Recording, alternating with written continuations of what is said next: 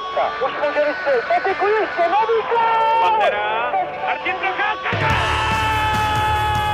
A teď je tu možnost Vojágra. Kapitán! Svoboda.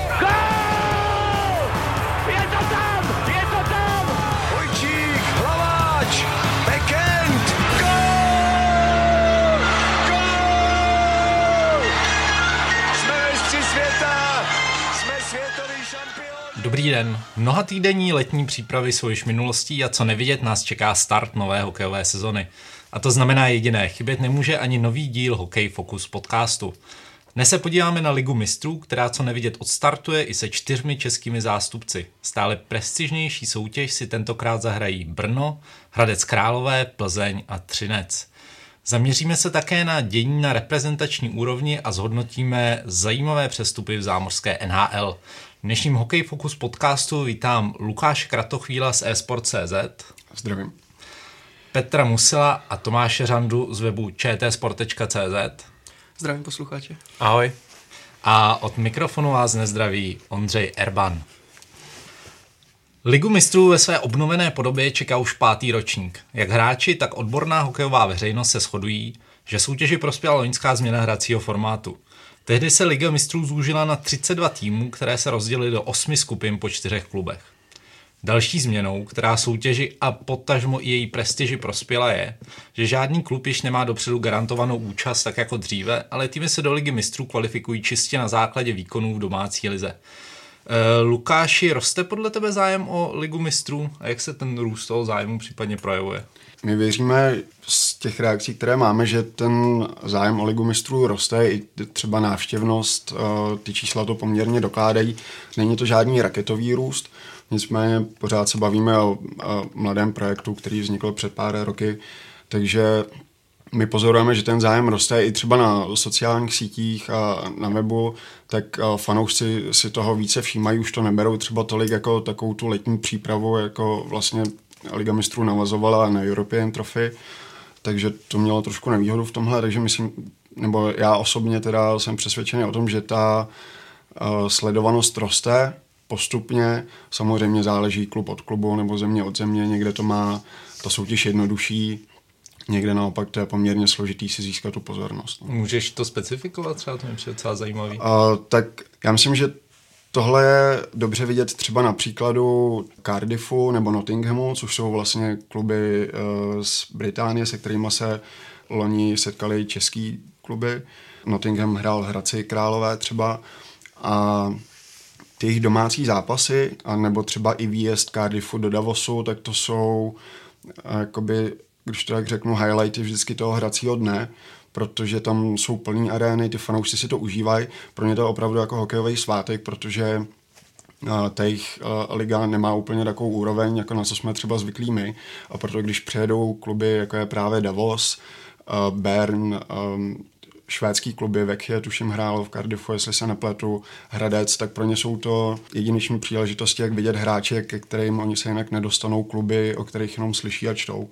Takže z toho pohledu ten zájem je hodně velký. Naopak, kdybych to měl obrátit, tak třeba ve Švédsku ten zájem není takový, protože um, švédský fanoušek má podle mě trošku pocit, že Švédové tomu hokeji kralují, což vlastně dokazují jejich výsledky v CHL i, eh, i na mistrovství světa v posledních letech. Takže pro ně to je takový, eh, že oni si říkají, no my jsme vlastně ty nejlepší a nic moc jako zajímavějšího už nám sem nepřijede, nebo aspoň takový z toho mám dojem já. Takže to jsou takový dva protipóly. No. No, švédský, švédští fanoušci jsou dost uh, specifičtí a si pamatuju, je to teda trošku něco jiného, ale když byla NHL, uh, NHL premiér uh, ve Švédsku, já jsem měl tu možnost tam uh, být osobně, byl to ve Stockholmu přímo, tak to město tím vůbec nežilo, bylo tam minimum reklam, vůbec nebyl cítit, že se tam jako děje nějaký hokejový svátek, kterým teda jako pří, příchod nebo prezence NHL jako určitě je. Takže mě tady ten přístup vlastně moc ani nepřekvapuje u těch švédských fanoušků. To, to publikum je hodně specifické, náročné. Vidíme to i na mistrovství světa, že, že, že švé, švédští fanoušci nepatří k těm nej, nejhlasitějším. Ale já bych se ještě vrátil možná k té, k té lize mistrů z toho hráčského pohledu, kdy uh, si můžeme všímat i hlavně teda u, u českých hráčů jsem to zaznamenal, že si tu ligu mistrů pochvalují že si pochvalí tu, tu mezinárodní konfrontaci, eh, tu konkurenci, která je žene vlastně k vyšším výkonům, k větším výkonům a jsou určitě náročnější eh, ty zápasy v, v mnoha ledech, než například eh, v extralize. Hmm. Takže to si myslím, že se tady taky trošku mění ten pohled, kdy z začátku třeba ta soutěž nebyla úplně chtěná mezi českými kluby, mezi českými hráči. Těch posledních dvou sezónách se to začíná podle mě otáčet k, k dobrému ono mnoho těch českých hráčů nebo z těch českých klubů říká, že to je skvělá jako příprava, eh, zvlášť prostě na konci toho, toho léta, že si zahrají proti kvalitním evropským soupeřům. A horší už je to podle mě v té sezóně, kdy uh, prostě mají svoji ligu a do toho jsou vložené nějaké, nějaké termíny uh, té, té Champions League, uh, takže tam si myslím, že třeba někdy už to, jak se dohrává ta základní skupina je to někdy, uh, myslím, v říjnu, jo, kdy to mají prostě vložené do, do extraligy a musí cestovat třeba někam do Skandinávie, tak, tak si myslím, že tam už Tohle, tohle je třeba podle mě z, z, z hlediska hráčů třeba takové trošku zase mínus, ale samozřejmě kvalitu těch zápasů si pochvalují. Mhm. Myslíte, že je nějaká vyhlídka, že by se tohle vlastně mohlo otočit a být to podobně jako ve fotbalu, že evropské zápasy v Evropě jsou svátek a Liga jde potom trochu na druhou kolej, to samozřejmě v hokeji zatím nevidíme.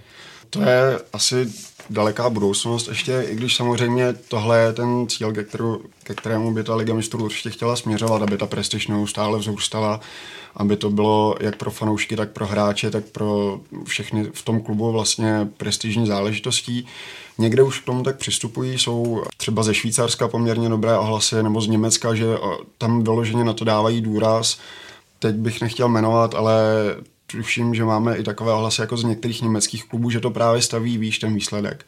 To je asi to, jako k čemu by samozřejmě Světčela chtěla směřovat. Samozřejmě, jak už jsme se bavili, je to mladý projekt a potýká se s nějakými neduhy, jako je třeba tady ta termínovka, takže ta cesta k tomu ještě určitě je dlouhá, nicméně nakročeno má podle mě dobře. V prvních třech sezónách vládly soutěži celky ze Švédska, o čem už jsme tady vlastně mluvili, ale tu dominanci loni přerušilo finské Jyväskylä, posledních letech jsou navíc vidět i české kluby. V předminulém ročníku došla Sparta až do finále. V posledním roce byl v semifinále jak Liberec, tak Třinec, kterému postup do rozhodujícího dolu o titul utekl až ve smolných nájezdech, navíc eh, s budoucím celkovým vítězem. Mm, Tomáši, myslí si, že evropské kluby budou čím dál tím víc narušovat tu švédskou hegemonii, kterou jsme viděli v těch úvodních třech ročnících soutěže? No, já si myslím, že ty evropské kluby eh, srovnávají postupně, podobně jako například na mistrovství světa, kde vidíme, že už není těch eh, vyložených outsiderů a i ti papírově slabší, tak dokážou potrápit silnější soupeře a Švédové těží z toho vysokého postavení v žebříčku díky nahranému koeficientu, takže mají nejvíc, největší počet zástupců, teď teda společně s Finskem. Takže vždycky se najde, nebo aspoň v posledních letech to tak bylo, že se našel nějaký švédský tým, který došel až do finále Přesto si myslím, že právě například, eh, jak ukázaly ty české kluby, tak dokážou konkurovat eh, i těm nejlepším evropským týmům. Ostatně, kdyby Kometa, řekl bych, nepodcenila, nebo nechci nějak eh, spekulovat nad vypouštěním odvetného zápasu ve čtvrtfinále, tak kdyby přišla přes Jeveskyle, tak český hokej by měl svého zástupce ve finále, protože bychom měli tři semifinalisty. Takže já si myslím, že se to srovnává, že vlastně může se to i teď třeba po této sezóně se to může trošku zamíchat, kdyby, pokud by Švédové ne, neobhájili uh, ten svůj koeficient, případně Finové, tak tam vlastně může někdo poskočit na těch pět zástupců, zase se to rozšíří.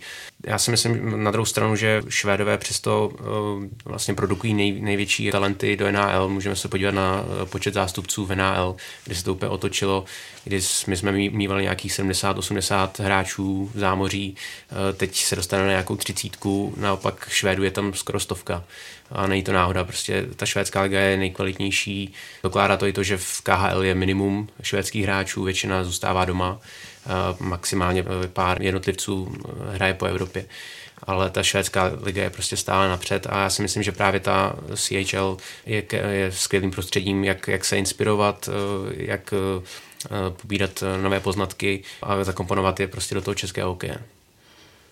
Já si myslím, že jednoznačně se ukazuje síla toho švédského hokeje, nejenom ligy na mezinárodní scéně, vlastně na tom mistrovství, jak už jsme říkali. Nicméně čím dál více klubů právě se dostává do těch uh, posledních fází uh, ligy mistrů, ať už to byla právě třeba Sparta, což byl velký průlom, která dá se říct, ukázala trošku cestu těm ostatním klubům a je malinko škoda, že do té doby se tam neobjevila zpátky, protože ve Spartě je velká chuť uh, hrát ligu mistrů. Nicméně i to, že loni vyhrála i ve Skile, uh, tak jakoby trošku pomáhá těm ostatním klubům pokukovat i po těch nejvyšších příčkách. Myslím si, že celý lize mistrů to určitě jenom pomáhá, uh, že to je rozmanitější a že na to nekoukají tak fanoušci, jako že Švédové tu soutěž mají pod palcem a že si vždycky odehrají na konci finále, jako to bylo v prvních dvou ročnících. Takže jenom dobře. Podle mě velká chuť to konečně prolomit je u švýcarských klubů, kterým se zatím moc nedařilo, přitom mají velké ambice. Ta jejich liga rozhodně je kvalitní. Nicméně nikdy úplně jako ten poslední krok se jim nepovedl. Určitě by dál chtěli dojít i německé kluby, kterým taky zatím se moc nedařilo tak my samozřejmě teda budeme fandit těm českým zástupcům. Pojďme se rovnou na ně podívat. Náročný program čeká hned na úvod brněnskou komentu. Český mistr začíná další ročník dvěma zápasy na lidě soupeřů, když nejprve nastoupí proti běloruskému Grodnu a o dva dny později se představí v Berlíně proti tamnímu Eisbärenu. Skupinu D zakončí dvojzápasem se švýcarským Cugem. Petře, jak kometa na letošní sezonu posílila a myslíš si, že by Brňané mohli vylepšit to umístění z Loňska, kdy skončili ve čtvrtfinále? Tak nejdřív začnu eh, tím eh, umístěním, které by mohli dosáhnout eh, v Champions League. Myslím si, že určitě to mohou vylepšit, zvlášť když teda minulý ročník absolvovali prakticky s juniory, nebo respektive minimálně vždycky třeba dvě liny útočné byly sestavené z juniorů, byli tam i mladí obránci, zachytal si i, i golman Dostal, mladý talentovaný reprezentační golman.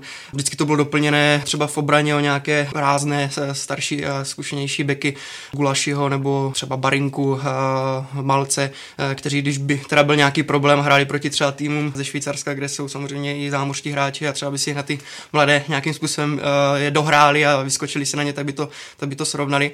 A myslím si, že kdyby Kometa nastoupila v plné sestavě, tak si myslím, že eh, by mohla dokráčet ještě dál. Právě mě celkem překvapilo, bavili jsme se o těch švýcarských týmech, že chtějí, no, že pomýšleli ještě, ještě výš a třeba mě překvapilo to osmifinále, kdy Cuk vypadl s Kometou, vlastně dvakrát, dvakrát prohrál, 4-3 a doma dokonce 5-2 a to opravdu tam tenkrát zářil Jan Sis, eh, mladý, mladý forward komety. Přitom v sestavě Cugu eh, třeba byl Viktor Stolberg, eh, hráč zhruba kolem 500 startů v NHL, střelec Gerrit Rowe. Takže tenhle výsledek mě opravdu, chtěl bych říct, až, až jako šokoval. Myslím si, že třeba ještě, když bych jenom dal srovnání, tak eh, Martin Erat eh, naskočil jenom do dvou utkání eh, ligy mistrů, kapitán Leo Čermák taky do dvou, naopak třeba Adam Gajarský, mladý útočník do osmi, Luboš Horký do sedmi.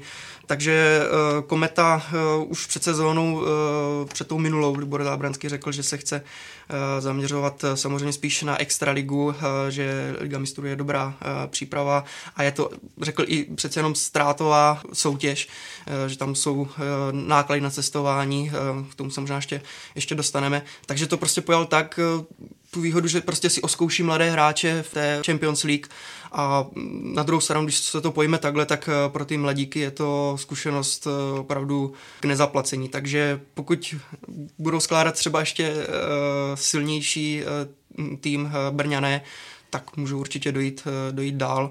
Eh, tam ve čtvrtfinále tehdy srazila opravdu různá první třetina doma si ve skyle, kdy dostali tři branky a pak už to uh, nestihli dohnat. No a jinak co se týče posílení, tak uh, ty odchody uh, na straně komety byly, byly opravdu znatelné. V playoff Hinek Zohorna ve formaci s Martinem Nečasem zářili, Marek Čiliak, uh, tom se asi není třeba ani bavit, opravdu jednoznačně nejlepší golman extraligy ligy. Eh, hodně citelné oslabení určitě i, eh, že odešel obránce eh, Jakub Krejčík. Myslím si, že co se týče posil, ta kometa svým způsobem ty hráče se snažila nahradit jedinou mezeru, tam vidím asi právě v osobě Kuby Krejčíka, že si myslím, že v přesilovkách budou muset najít nového lídra na, na, té, na té modré. Samozřejmě už se tam, je tam zkušený Ondřej Němec, který už se taky do toho profiloval. Možná více čeká ještě od Jana Štencla, ale co se týče třeba v tom útoku, tak přišel Peter Müller a ten se v přípravě zatím ukazuje velice dobře. Uh, pět gólů, je to výborný střelec, pravák do přesilovek. Takže ještě Lukáš Kašpar samozřejmě přišel. Myslím si, že Kometa se s tím vypořádala dobře až teda asi na tady to jedno jméno v obraně možná by se mohl tam prosadit obránce Mikuš, který přišel ze Sparty, že by mohl zkusit nahradit Krejčíka, ale hm, Kometa bude zase silná. Já musím říct za sebe osobně, že na jednu stranu mi byly hodně sympatické výkony toho mladého týmu, který nastupoval v CHL za Kometu loni, protože se spoustou juniorů nebo neskušených kluků, tak Kometa došla hodně daleko což možná asi ani sami nečekali v Brně. Na druhou stranu, když jsme potom viděli výkony Komety v playoff České extraligy, tak jsme si jenom tak říkali, jak by to asi bylo, kdyby tenhle tým v téhle formě nastoupil v té lize mistrů a popasoval by se s těmi nejlepšími evropskými týmy, protože tam by to opravdu bylo jednak velký hokejový zážitek a jednak dle mého velká šance se dostat do pořádníku zdál, třeba napodobit výsledek Sparty nebo možná i vylepšit. Hmm. Takže možná uh, se dočkáme v téhle sezóně. No, můžeme vlastně sledovat takový pozorovný paradox. Já si myslím, že neexistuje v jiném sportovním odvětví situace, kdy eh, domácí soutěž je upřednostňována před eh, evropským pohárem a vlastně eh, dostávají šanci junioři a mladíci, kteří se mají otrkat na té největší úrovni evropské proti klubům evropské špičky na úkor právě v domácí soutěže. Takže doufám, že se to do budoucna změní. Eh, zatím je to uh, trošku paradoxní tohle. Hm, jenom ještě si můžu krátce uh, dodám, že u Komety to podle mě bude to stejné, protože už z, z klubu zaznělo, že, že zase budou dávat šanci mladým hráčům a opravdu pro ně prioritní uh, extraliga, takže si myslím, že to bude opravdu podobný model. Po roční odmlce se do ligy mistrů vrací Plzeň, co by vítěz základní části extraligy a hned na startu je čeká starý známý švýcarské Lugano. Právě s tímto celkem západočeši v sezóně 2016-2017 vypadli v prvním kole playoff a nyní s Lugánem rozehrají skupinu H. E, dále Škodovka narazí na posledního mistra Ziveskila a v československém souboji dvakrát změří síly s Banskou Bystricou. Lukáši myslí, že se plzeňští indiány těší na návrat do ligy mistrů a co můžeme očekávat od toho výrazně proměněného kádru v konfrontaci s evropskou špičkou? Tak z toho, co zaznívá z indiánského tábora, když to jak řeknu, tak to vypadá, že ten tým se na tu konfrontaci těší už minimálně, protože ty soupeři eh, jsou opravdu zajímaví, protože poslední vítěz eh, CHL v podobě Jipy Věskyle Lugano, se kterým už vlastně Plzeň má zkušenosti nejenom z toho předchozího ročníku, ale vlastně v poslední sezóně Během olympijské pauzy se oba týmy utkali v takovém zajímavém měření pod širým nebem v St. Moritz, kde to teda vyznělo jednoznačně výsledkově pro Lugano, takže minimálně z tohohle pohledu to je pro Plzeň určitě zajímavé. A samozřejmě československý souboj, to je taková trošku repríza vlastně i toho, kdy v posledním ročníku ligy mistrů, kde Plzeň nastupovala, se utkala s Nitrou takže tady další šance na měření se slovenským týmem, což podle mě je zajímavé i pro fanoušky. A navíc v drezu Bánské Bystrice se představí Braňo Kupka, Jan Sýkora, kteří v Plzni působili, zanechali tam jméno, takže i to je pro fanoušky zajímavé. Co se týká toho čistě hokejového pohledu, z mého pohledu to je jedna z těch nejtěžších skupin, které vlastně Plzeň vůbec mohla dostat protože vítěz ligy mistrů, druhý tým švýcarské ligy, slovenský mistr, to rozhodně nejsou týmy, které by kterýkoliv český klub měl porážet asi pravidelně, takže výzva to je zcela určitě. Ten plzeňský tým se taky změnil přes léto, i z tohohle pohledu to bude určitě uh, ostrý test na začátku, protože zatím Plzeň se hrála pět přípravných zápasů a rovnou jde do ligy mistrů, takže tohle bude určitě hodně uh, kvalitní prověrka hned na začátek té sezóny. Velký skok bude hlavně pro brankáře Dominika Frodla, protože když si vezmeme, že na jaře ještě eh, chytal v první lize eh, zápasy proti Benátkám a, a dalším týmům a teď eh, budou prostě hrát proti těmto špičkovým soupeřům, tak bude to teda skutečně křest ohněm pro něj. No.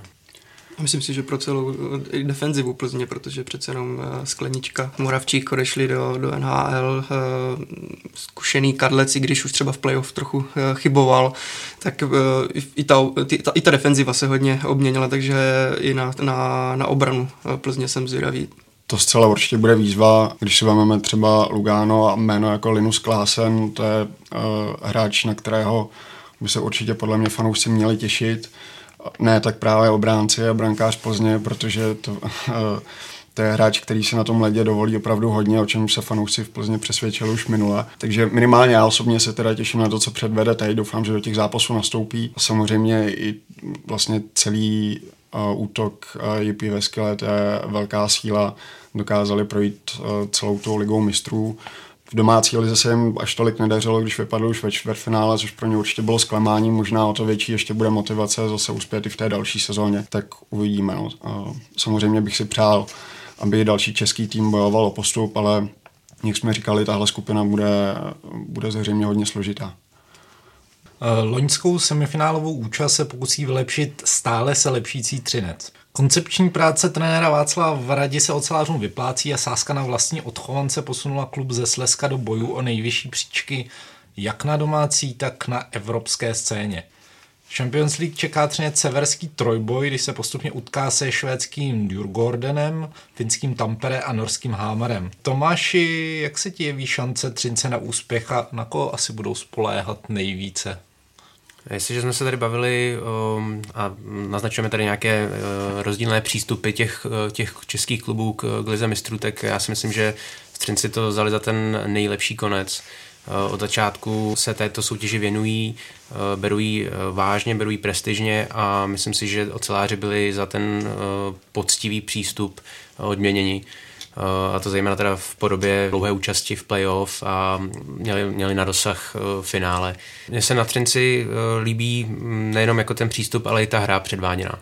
Třinec mi přišel jako nejsympatičtější z těch českých týmů v Lize mistrů. V každém zápase byl velice aktivní, dokázal mm, se přizpůsobit hře těžkých soupeřů a mm, co se mi líbí na trenérovi Varaďovi je to, že eh, on akceptoval nebo eh, přešel na ten zámořský model té aktivní hry celé pětky. Už to není, ta hra už není o tom, že obránci rozehrají dlouhý pouk dopředu na útočníky a zůstanou vzadu a ručná řada se má postarat o nějaké tvoření v, v útočném pásmu. Už je to o tom, že ta celá hra se prolíná, obránci jsou zapojováni do útočení, Eh, kolikrát vidíme v třineckého obránce na hrotu útoku nebo prostě dojíždí jako první do, do brankoviště. Tohle se mi strašně Třinec líbí a určitě v tom bude, budou pokračovat. V loňské sezóně se opírali ale také o defenzívu a výsledkem bylo to, že brankář Šimon Hrubec eh, měl nejlepší statistiky v lize mistrů a po zásluze eh, vyhrál ocenění nejužitečnějšího hráče ročníku. Takže určitě budou stavět znova na, na, na vynikajícím Hrubcovi, který vlastně se dostává do těch, eh, dá, dá se říct, do těch nejlepších uh, let, nebo vlastně má je svým způsobem ještě trošku před sebou, on je v celku stále mladý. Takže já se na Třinec hodně těším, myslím si, že by letos už mohli do toho finále proniknout.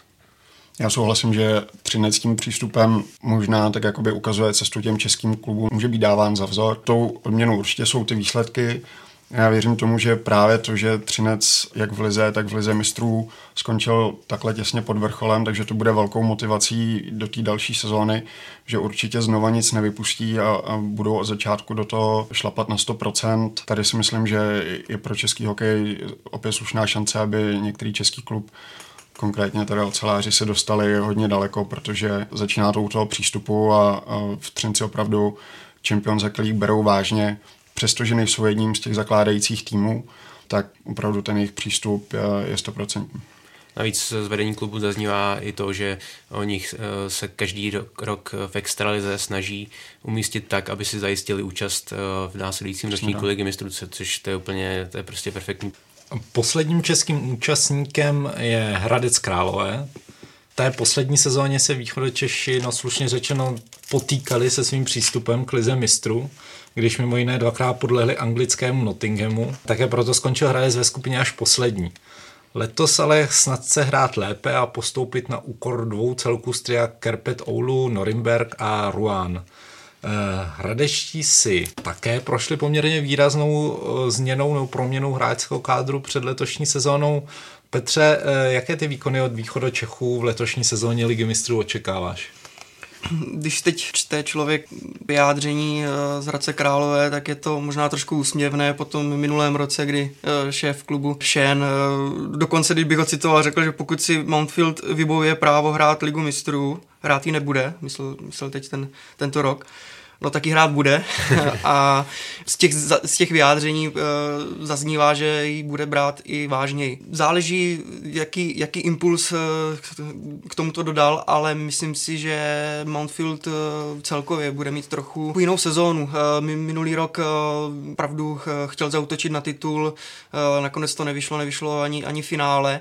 A myslím si, že teď, jelikož 13 hráčů odešlo, myslím si, že 12 eh, přišlo, tak to je obrovská obměna kádru, takže možná už eh, trošku k té sezóně budou přistupovat střízlivěji. A kdyby, kdyby třeba udělali nějaký úspěch eh, v Lize mistrů, tak neříkám, že fanoušci budou nosit na ramenou, ale myslím si, že to bude třeba taková náplast, kdyby se to nepovedlo úplně na vrchol v, v, té, v té extralize, protože odchody Patrika Rybára, Rudolfa Červeného, Bedřicha Kellera, eh, Andrise Džerinče, eh, Blaže Gregorce, to je, to, je, to je znatelné. Eh, naopak jenom rychle zrekapituluji, že třeba Brandon Maxwell přišel do branky, přitom Mountfield chtěl Marka Čiliaka, už prý byla i nabídka eh, na stole, opravdu to bylo, to bylo konkrétní, ale nakonec se to, se to nepovedlo, ten transfer. Daniel Rákos přišel, Richard Nedomlel nebo, nebo Tomáš Vincor, ale pořád mě přijde, že samozřejmě jsem zapomněl zmínit eh, Jaroslava Bednáře, eh, že odešel z Manfieldu, ale pořád si myslím, že ty příchody nejsou tak výrazné, jak ty, jak ty odchody. A myslím si, že už jsem četl, že v Manfieldu trochu budou chtít možná i řekněme šetřit, prostě je to, je to úplně jiná politika toho, toho klubu teď. A, ale myslím si, že pokud teda přistoupí eh, k lize mistrů, jak říkají, eh, zodpovědní, tak na postup ze skupiny určitě, určitě mají. Eh, potom, jak už se rozhodnou pojmout playoff, to už to už je otázka, ale na postup ze skupiny přes Ruán a, a Norimberg určitě mají. Já si myslím, že ani, ani hradecké fanoušky loni nepotěšily určitě výkony jako domácí prohra s Nottinghamem protože to je něco, co se od českého klubu určitě doma nečeká. A přestože se bavíme pořád o tom, že hokej se vyrovnává, tak uh, určitě si asi představujeme, že český tým, který navíc patří ke špičce nebo se tam sám pasuje, by měl anglický klub porážet. Takže možná i tohle třeba byl jeden z těch důvodů, protože oni si Hradec určitě neudělal dobré jméno. Je pravda, že loni měli poměrně nabitou sezónu, protože kromě uh, Ligy mistrů se pak účastnili ještě vlastně turné v Davosu uh, o Vánocích, takže z tohle pohledu lze rozumět tomu, že uh, ta rotace hráčů tam musela být nějaká, aby celá ta sezóna se zvládla, s tím, že hlavním cílem byla logicky pro Hradec Liga. Tak uvidíme, jak to bude letos, asi těžko teďka po tom výčtu těch příchodů a odchodů nějak dál jako předpovídat, jak se jim může dařit z pohledu těch českých klubů, tak si myslím, že mají ne, nechci říkat jako nejjednodušší skupinu, protože i, i Norimberg, který českým fanouškům třeba nemusí být znám, tak má jako jména, kde jsou hráči, kteří odehráli v NHL stovky zápasů. Nicméně pořád ta cesta přes francouzské Rouen a přes německý Norimberg by asi měla být schudnější než třeba pro Plzeň přes Lugano a Jiveskyle. Možná, že jsme se k tomu eh, vyjádřili v poslední sezóně, ale eh, já to pro jistotu zopakuji. Mě by vlastně i zaskočilo, kdyby eh, například hlavní sponzor Hradce si trošku nedupnul a neočekával zlepšené výkony, protože je to přece jenom nějaká prezentace značky toho hlavního sponzora v Evropě a určitě dá se říct i ty ostudné zápasy s Nottinghamem určitě moc jako nepřidali hlavnímu sponzorovi, takže očekával bych i nějakou domluvu ze strany Mountfieldu. A ono prestiž a tu ligy mistrů zvyšují neustále rostoucí odměny pro kluby. V nadcházejícím ročníku si evropské týmy rozdělí téměř 2 miliony eur. Za dva roky by se měly prizemeny zvýšit přibližně o další milion eur. Čeští zástupci si v minulosti často stěžovali na vysoké náklady na cestování. Lukáš, myslíš si, že tyhle ty nářky byly a potažmo jsou ze strany týmu oprávněné? Když se podíváme na to, jak spousta českých klubů funguje, nebo možná většina, a nejenom hokejových, ale obecně sportovních, tak eh, je poměrně logické, že ty náklady na cestování je to, co je trápí, eh, nebo obecně náklady spojené s ligou mistrů, protože jsou nemalé. Hodně v tom hraje velkou roli los, takže pokud uh, někdo si vylosuje skandinávskou cestu a má ve skupině potom soupeře ze Švédska, Finska, Norska, cesta do Běloruska asi taky není uh, organizačně úplně nejjednodušší, protože se řeší víza a přesuny v Bělorusku a podobně. Tak samozřejmě tam to může narůst. Z tohohle pohledu samozřejmě manažeři klubu u toho losu přejí soupeře ideálně z Rakouska, z Německa. Ta sportovní stránka tam jde trošku stranou. Takže tyhle uh, nářky, když to tak řekneme, tak chápu.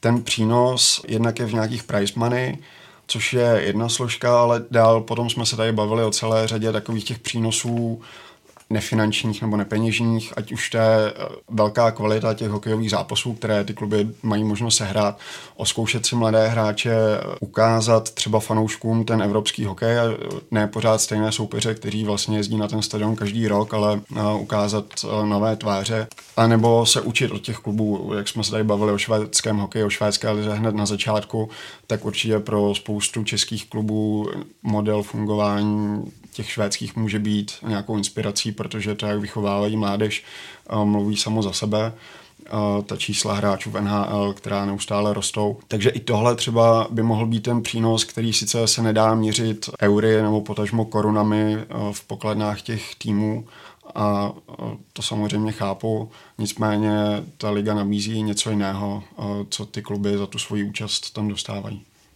Mě by možná zajímalo, jak daleko český tým musí dojít, aby byl v plusu.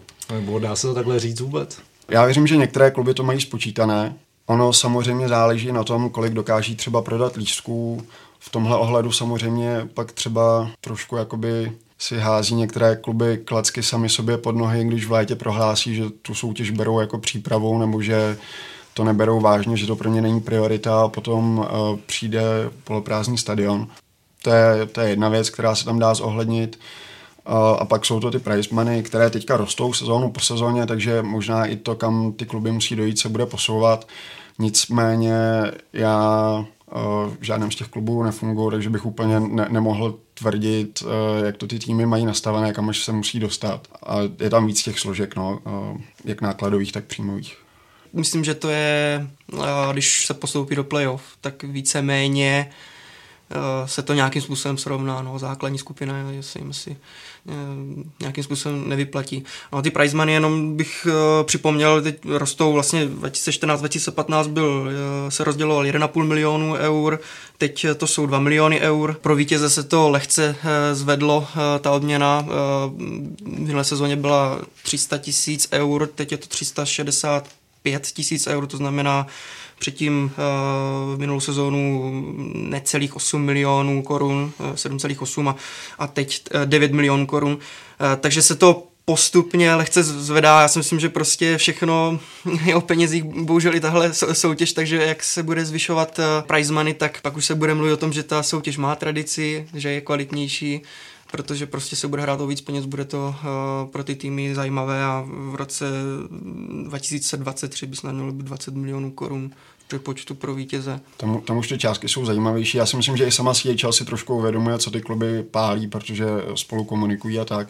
Proto vlastně uh, z přebytku nebo z příjmu z loňské sezóny rozděluje, abych to řekl správně, 200 tisíc eur v téhle sezóně, jakoby příspěvek na cesty těm klubům a tu samou částku i v další sezóně. Pak už zase následují ty rostoucí prize money k tomu. Takže snad i ta situace i nejenom pro české kluby se v tomhle ohledu zlepší tímhle tím příspěvkem. Kritikům ligy mistrů eh, často vadí účast klubů z horších evropských soutěží a některé duely v té základních skupinách považují za zbytečné až nechtěné. Eh, jak vy se na tuhle tu problematiku díváte? Tak kdybych si mohl dovolit to srovnání s fotbalem, protože se to jako nabízí. Ve fotbale lize mistrů také vidíme eh, ty zápasy těch gigantů proti těm outsiderům. Já si myslím, že to k tomu patří. Eh, kdyby se ta liga ještě více zúžila, tak eh, už by to byla opravdu jenom taková ta plejáda těch top klubů a pokud se bavíme o tom, že jak Mezinárodní hokejová federace, tak obecně NHL, celý ten hokejový svět se snaží nějak zbližovat, vytvořit konkurenční prostředí, rozvíjet se i do jiných regionů, tak eh, kdyby se ve chvíli, kdyby se z ligy mistrů stala jenom nějaká eh, výkladní skříň eh, evropského klubového hokeje, tak ty ostatní kluby by se myslím svým způsobem strádali. Takže podle mého názoru je ten formát takhle ideální. Je to i přehledné, těch osm skupin po čtyřech a s tím, že dva postupují do playoff. A je tam i ta analogie s, s tím fotbalem, takže podle mě takhle je to podle mě dobře nastavené. Souhlasím určitě.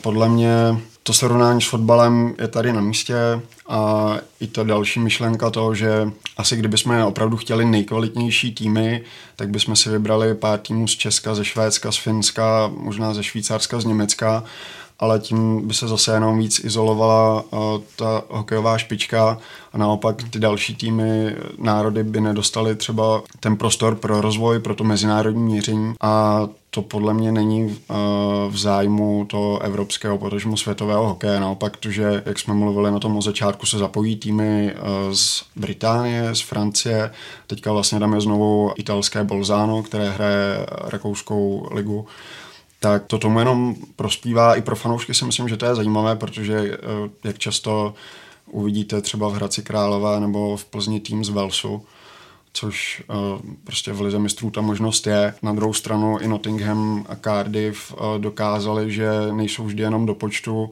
připsali si na své konto skalpy týmu, jako je SC Bern a Hradec Králové, což určitě nejsou žádné kluby do počtu, takže ze svého pohledu si myslím, že to je dobře, je to zajímavé pro fanoušky, je to zajímavé pro fanoušky těch klubů právě z těchto zemí, o kterých se bavíme ať už to je právě to Británie, Francie, Itálie, Bělorusko, kde chodí spoustu fanoušků na Ligu mistrů a pomáhá to i tomu rozvoji hokeje v těchto zemích.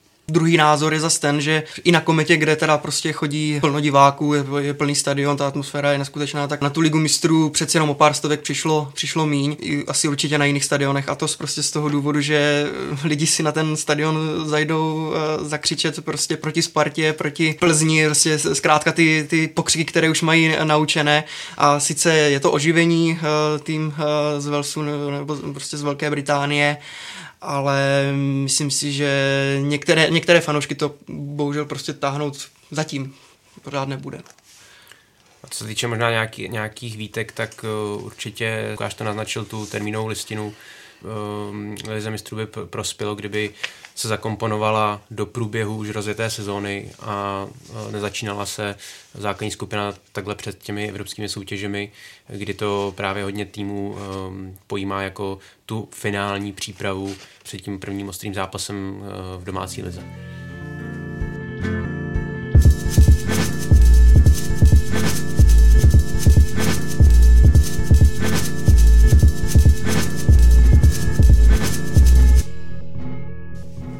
Pojďme se nyní přesunout na reprezentační scénu. Všechny tři nejsledovanější kategorie národního týmu, tedy Ačko, 20 18, mají od jara nové trenéry. Nejvíc měla v létě naplno 18, která neuspěla na bývalém Hlinkově memoriálu, který se nyní hraje pod názvem Hlinka Grecky Cup. V Kanadě skončilo mužstvo pod vedením Aloise Adamčika až páté. Lukáši, co ty si říkal na výkony a výsledky české osmnáctky?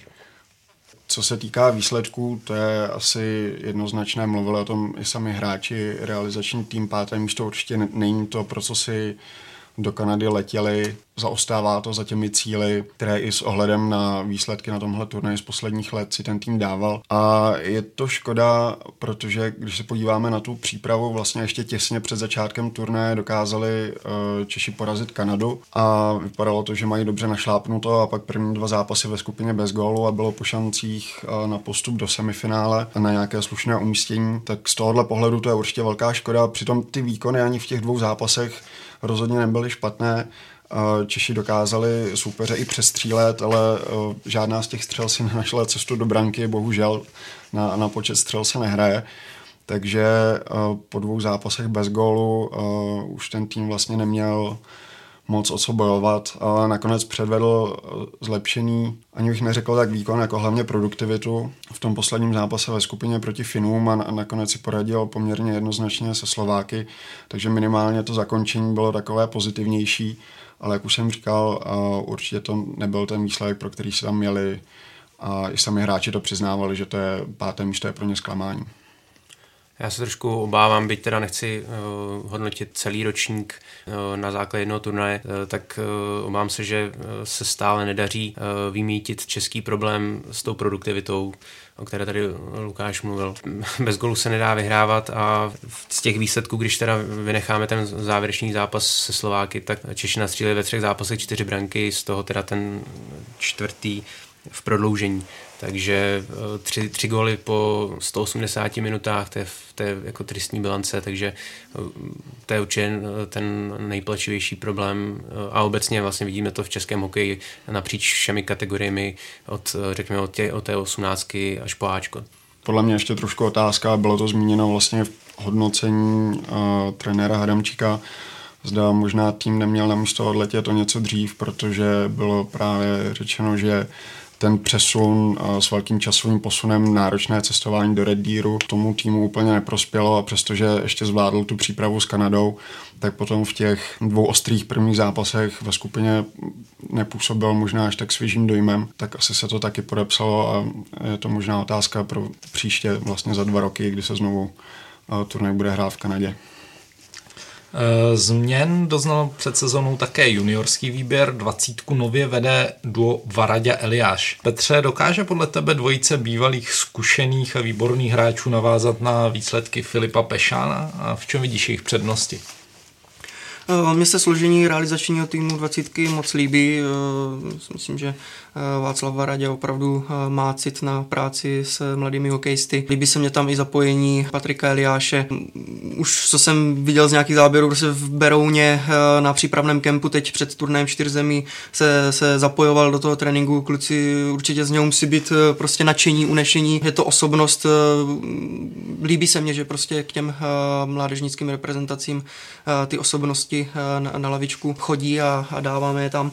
A myslím si, že si to ještě musí sednout ono přípravné zápasy, ty, ty první eh, čtyři eh, v Brně se Švýcarskem, pak dvojzápas s Finskem, dvacítka zvládla, vyhrála tři zápasy z těch čtyř. Byl tam samozřejmě i Martin Nečas a ta sestava byla silnější. Teď na turnaji čtyř zemí to zase bylo obměněný. Ten turnaj se příliš nepovedl, skóre 4-13, žádný bod. Ale tak hlavně eh, hráči si zase prostě oskoušeli. Myslím si, že hlavně i trenéři eh, si je oskoušeli, eh, podívali se zase na další spektrum, z čeho můžou těžit a samozřejmě tam bude strašně důležité, jestli potom vzhledem k mistrovství světa, jestli přijede čtveřice nebo bude k dispozici čtveřice Nečas, Scout, Chytil a, a Zadina, protože třeba v hodnocení Patrika Eliáše bylo znát, že vlastně ty přesilovky, ty standardní situace se teď na turnaj čtyř zemí 20 eh, příliš, eh, příliš nedařili, nebyli, nebyli tam tak produktivní a to jednoznačně hráči jako Kaut, Nečas, eh, Zadina chytil prostě můžou posunout na úplně jiný, jiný level a bude to hodně stěžejní, jestli, jestli budou k dispozici na, na mistrovství světa. Bez nich si myslím, že to čtvrté místo, co se povedlo pod trenérem Pešánem, bude, bude hodně složité napodobit, ale jinak co se týče třeba zase v bránce zase si myslím, že, že to bude v pohodě, tam může, může chytat dostal a, a nebo samozřejmě Jakub Škarek, který eh, bude eh, v Lachty. Doufejme, že, že tam bude eh, chytat a že tam dostane nějaký prostor. Takže neviděl bych to černě, ale bude záležet na těch klíčových hráčích. Největší pozornost je logicky upřena k Ačku, které převzal po Josefu Jandačovi Miloš Říha starší. Ten v létě s týmem absolvoval pětidenní přípravný kemp. Toto krátké soustředění si potom pochvalovali jak hráči, tak trenérský štáb Tomáši, dalo se tam odpozorovat, jakou hrou by se mohl národní tým pod vedením dvojice Říha Reichl prezentovat? Nový reprezentační štáb eh, je, dá se říct, na, na počátku eh, reprezentační mise, takže na nějaké soudy je určitě brzy. Co se tak jako dá vypíchnout, tak je určitě snaha pokračovat v té cestě Josefa Jandače, kdy se reprezentační kádr nadále omlazuje a zkouší se noví mladí hráči.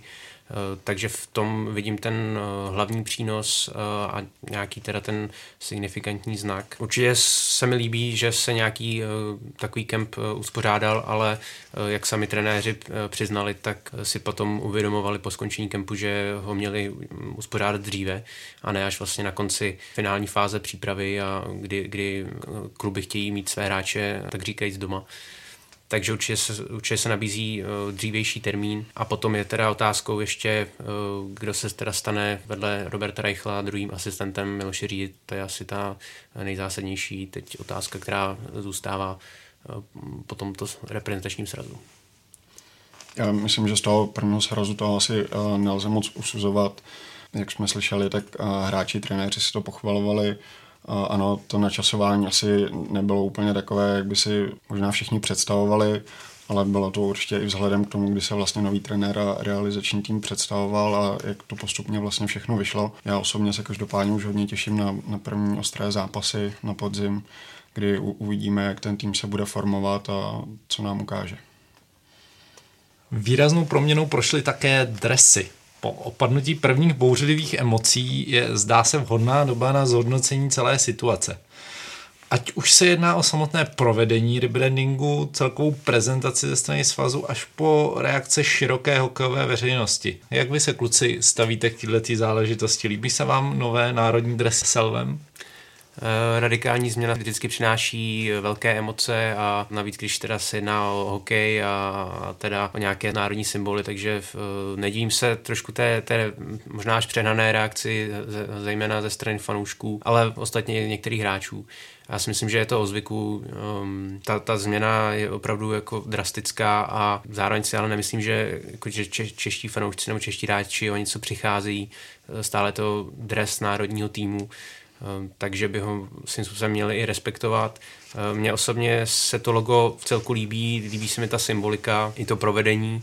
Ehm, líbí se mi sjednocení veškerých brandů a, a log v rámci celého Českého svazu napříč různými úrovněmi a kategoriemi. To si určitě vyžadovalo nějakou změnu. Jediné, co možná, co se mi na těch drezech nelíbí, tak ten nápis by tam eh, teoreticky nemusel být, protože eh, přece jenom pokud se teda máme nějak identifikovat eh, s nějakým novým logem a má něco v sobě skrývat nebo nést, tak myslím si, že ten český lev je dostatečně známý a není potřeba už jako přidávat nějaký anglický nápis pod logo Czech Republic. Já osobně za sebe musím uh, taky říct, že uh, se mi ta nová identita líbí, nebudu říkat jenom dres, ale uh, celým tím vlastně tou identitou se myslí to, co už tady bylo zmíněno, že vlastně kompletní rebranding prochází to vlastně všemi národními týmy a i český hokej vlastně má jiný název, nebo má název český hokej a to svoje logo. Myslím si, že z tohohle pohledu to bylo důležité. Samozřejmě fanoušci nejvíce dívají na drezy zcela logicky, byla to úplně radikální změna. Myslím, že asi nikdo takovou jako nezažil nebo nepamatuje. Co možná nakonec jakoby v záplavě těch negativních reakcí se dá brát pozitivně, je to, kolik jich bylo, nebo jaká vlna těch reakcí se zvedla, protože z toho bylo vidět, kolik fanoušků ten český hokej zajímá, kolik fanoušků e, se o něj stará, jak si berou k srdci český hokej, český národní dres. Takže přestože často ty reakce byly negativní a v první chvíli se to asi čekalo, tak podle mě pozitivní je právě to, kolik lidí se k tomu vůbec mělo potřebu vyjádřit, protože to ukazuje, kolik uh, fanoušků ten český hokej má. No a to je, myslím, že jenom chvilkové, když se bude dařit na ledě, tak eh, si myslím, že se na to hned zapomene. A, a jenom bych dodal, že se mně uh, líbily komentáře Roberta Zár, Záruby, který říkal, že uh, vlastně před Naganem se taky měnily dresy a nakonec uh, se Nagano uh, vyhrálo, už si na to nikdo, nikdo nespomene, taky tam byl vzadu nápis uh, tehdy nesmyslný ček a, a, a zvládlo se to, takže uh, si myslím, že to je prostě teď jenom v tom letním období se to, se to řeší, protože je na to prostor. Teď to asi bude na hráčích, aby tomu pořádně udělali reklamu a, a fanouškům se ten dres spojil s vítězstvím.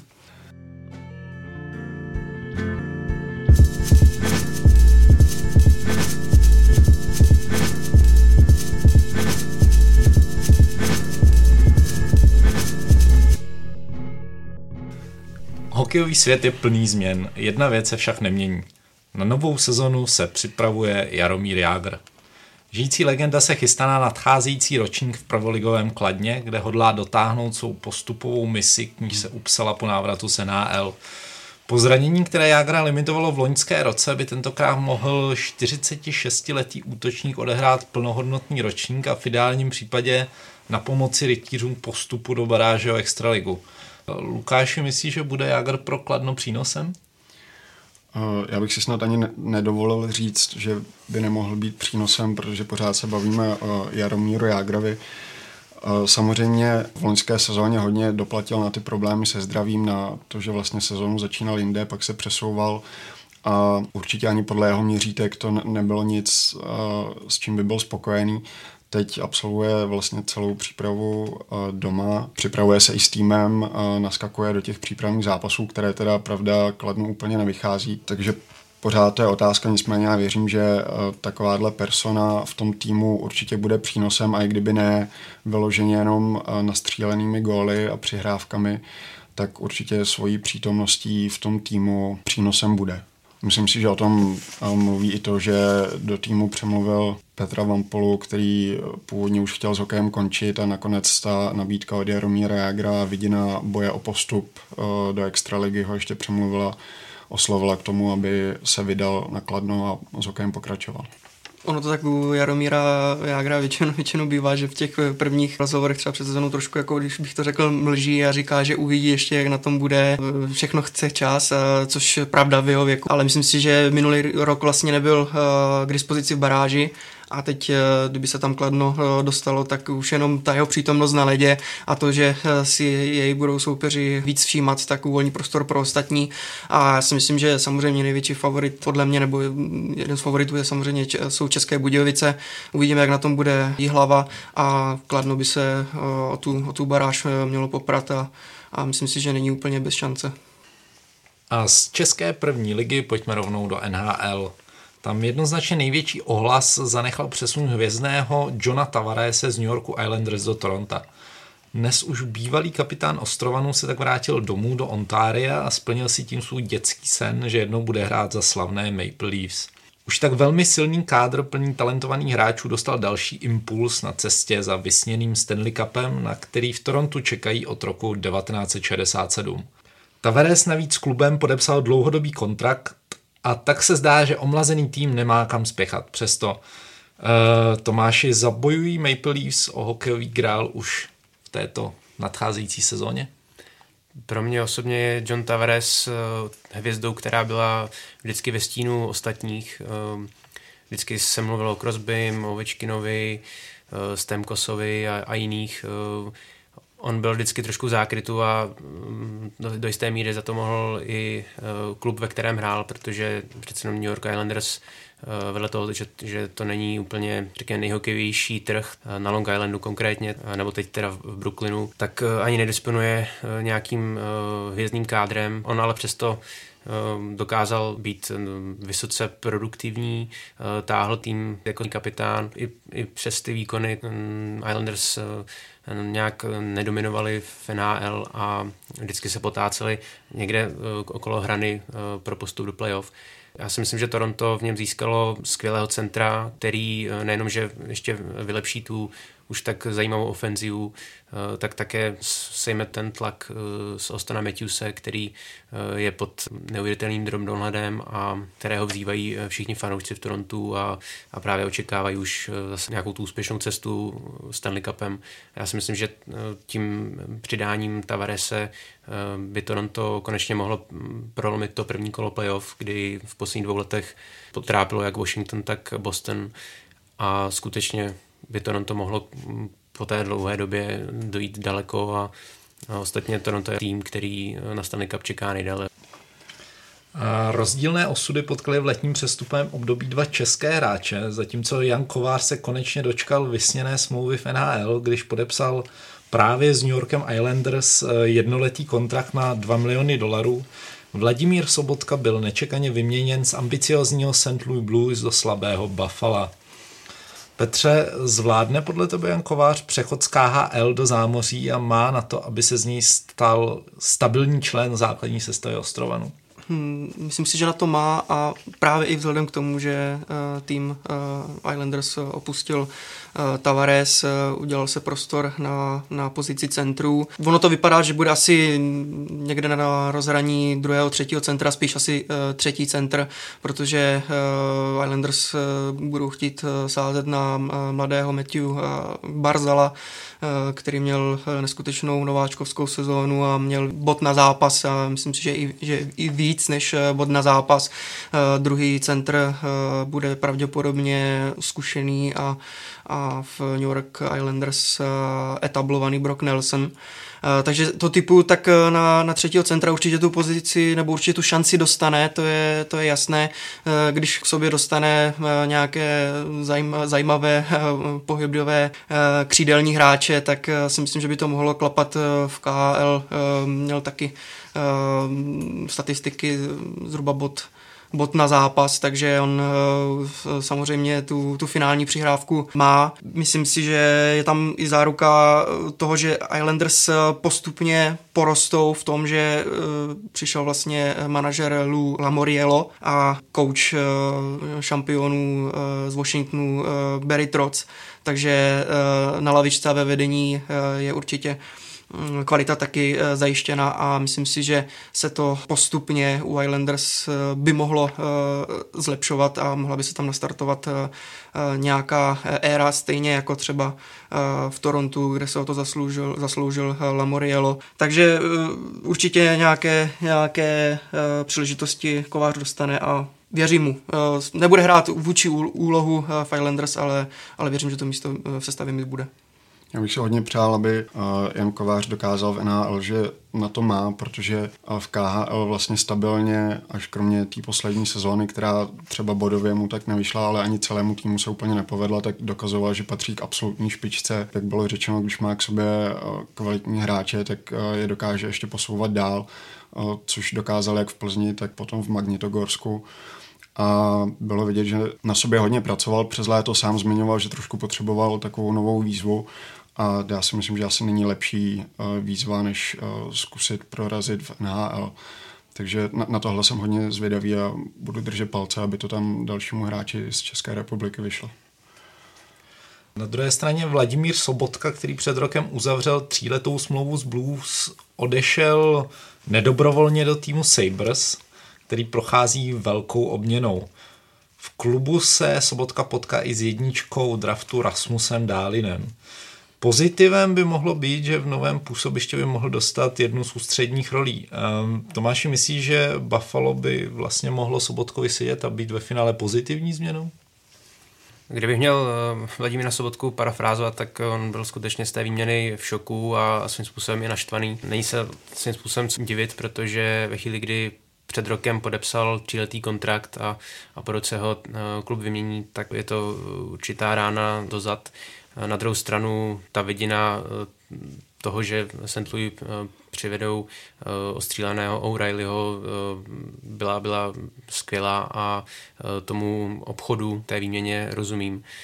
Pro Sobotku to podle mě může být ale skvělý start v novém týmu, protože po tom odchodu do KL mi přišlo, že trošku v St. Louis ztratil svou pozici, a marně se jí jako snažil znova získat, když to teď v Buffalo, kde probíhá velká obměna týmu, tak eh, si myslím, že bude na té stejné startovní čáře s ostatními a myslím si, že svoje místo si, si najde a svým způsobem by na něho Buffalo mohlo i, i spoléhat a dát mu nějakou větší roli, takže já si myslím, že nějaká pozice druhého centra, eh, že, že by o ní mohl zabojovat a myslím si, že v Buffalo se startuje také nějaká nová éra, podobně jako Islanders. Osobně se těším strašně na Rasmuse Dálina a myslím si, že i pokud bude brankář Carter Hutton, eh, nová jednička, chytat lépe než eh, Robin Lenner, což není podle mě až tak těžké, tak by Buffalo mohlo doplnout lépe než v posledním ročníku.